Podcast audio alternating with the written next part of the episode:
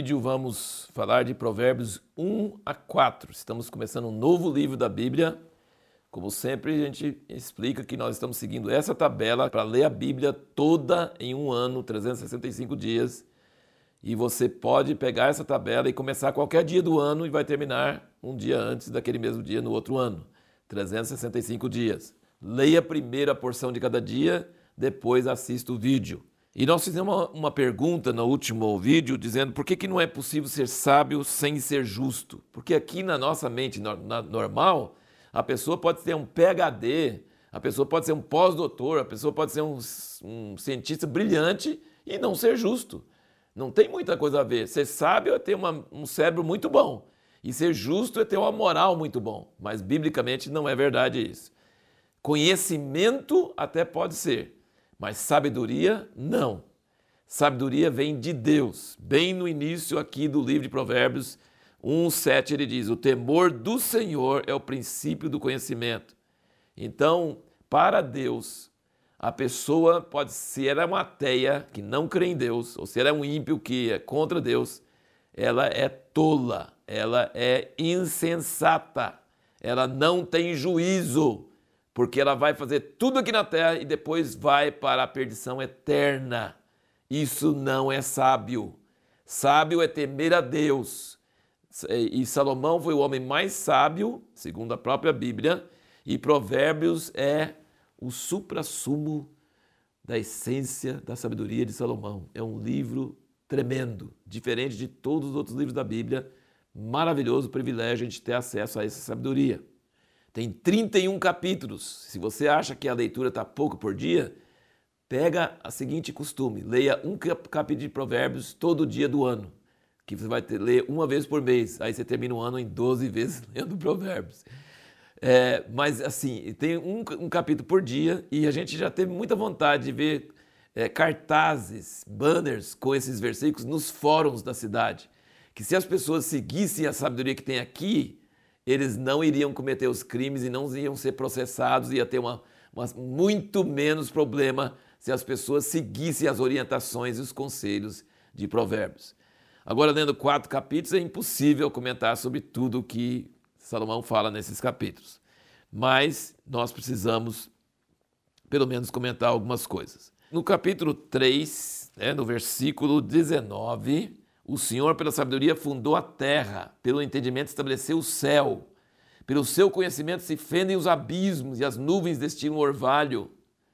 Filho meu, não se apartem essas coisas dos teus olhos, guarda a verdadeira sabedoria e o bom siso.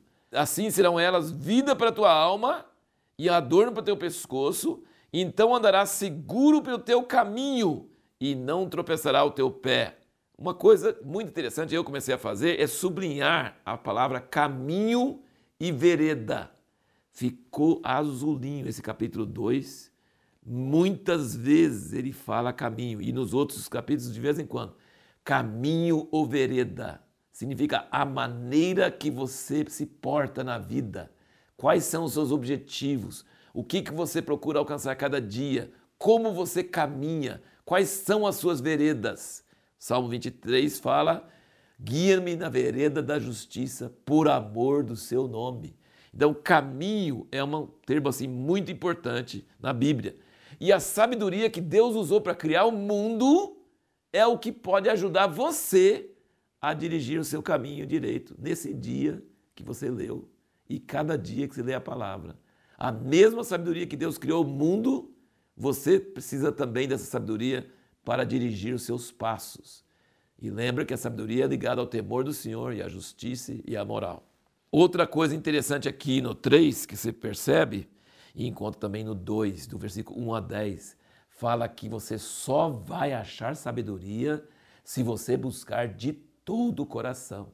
Se você buscar um pouquinho uma coisa, um pouquinho outra coisa, um pouquinho outra coisa e também um pouquinho a sabedoria, não vai achar.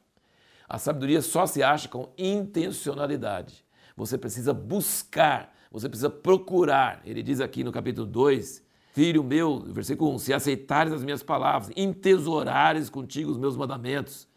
E versículo 3, se clamares por discernimento, por entendimento alçares sua voz, se o buscares como prata e o procurares como tesouros escondidos, então entenderás o temor do Senhor.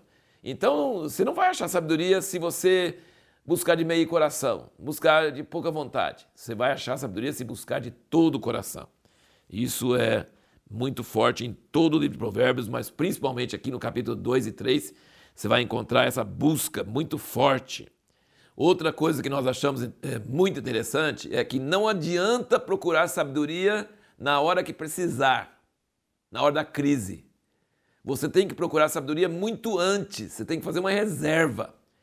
O capítulo 1, ele fala sobre a sabedoria clamando. E ele diz o seguinte: Versículo 24: Mas por que clamei e vós recusaste? Por estendi a minha mão e não houve quem desse atenção? Antes desprezaste todo o meu conselho e não fizeste caso da minha repreensão? Também eu me rirei no dia da vossa calamidade, zombarei quando sobreviver o vosso terror. E no versículo 28: Então a mim clamarão, mas eu não responderei. Diligentemente me buscarão, mas não me acharão. Então, sabedoria você não vai achar na hora que precisa. Sabedoria você vai achar muito antes, quando você está buscando de todo o coração e vai acumulando, aí na hora da crise vai ter sucesso. Mas se você não buscar antes, na hora da crise, não adianta, porque gasta tempo. Sabedoria não é uma coisa que você ganha de uma vez, não. Sabedoria tem que buscar de todo o coração e gasta tempo, leva tempo para acumular. Uma das maiores tolices, das maiores coisas que é o contrário da sabedoria, é achar que você já sabe. Olha que coisa interessante. No capítulo 3, versículo 5, ele diz: Confia no Senhor de todo o seu coração e não te estribes no teu próprio entendimento. Reconhece-o em todos os teus caminhos e ele endireitará as tuas veredas. Está vendo? Caminhos e endireitará as tuas veredas. Não sejas sábio a teus próprios olhos. Teme ao Senhor e aparte do mal. Então, a coisa mais forte do sábio é que ele sabe que não sabe. Essa é a coisa mais forte do sábio. Ele sabe que não sabe. A pessoa tola, a pessoa é, ela pensa que sabe. Isso é engano. O sábio sabe que não sabe. Aqui no capítulo 2, no versículo 16 e 17, ele diz: Para te livrar da mulher estranha, da estrangeira que lisonjeia com suas palavras, a qual abandona o companheiro da sua mocidade e se esquece do concerto ou da aliança do seu Deus. Aqui está dizendo: se você quebra a aliança do casamento, se você vai para uma mulher estranha, você não está quebrando sua aliança com sua esposa. Você está quebrando a aliança do seu Deus. Presta bem atenção para isso. Quem trai a esposa ou o marido está traindo Deus. Não é só a esposa ou o marido, segundo o que ele fala aqui. Outra coisa interessantíssima. Quem ama a sabedoria ama a repreensão.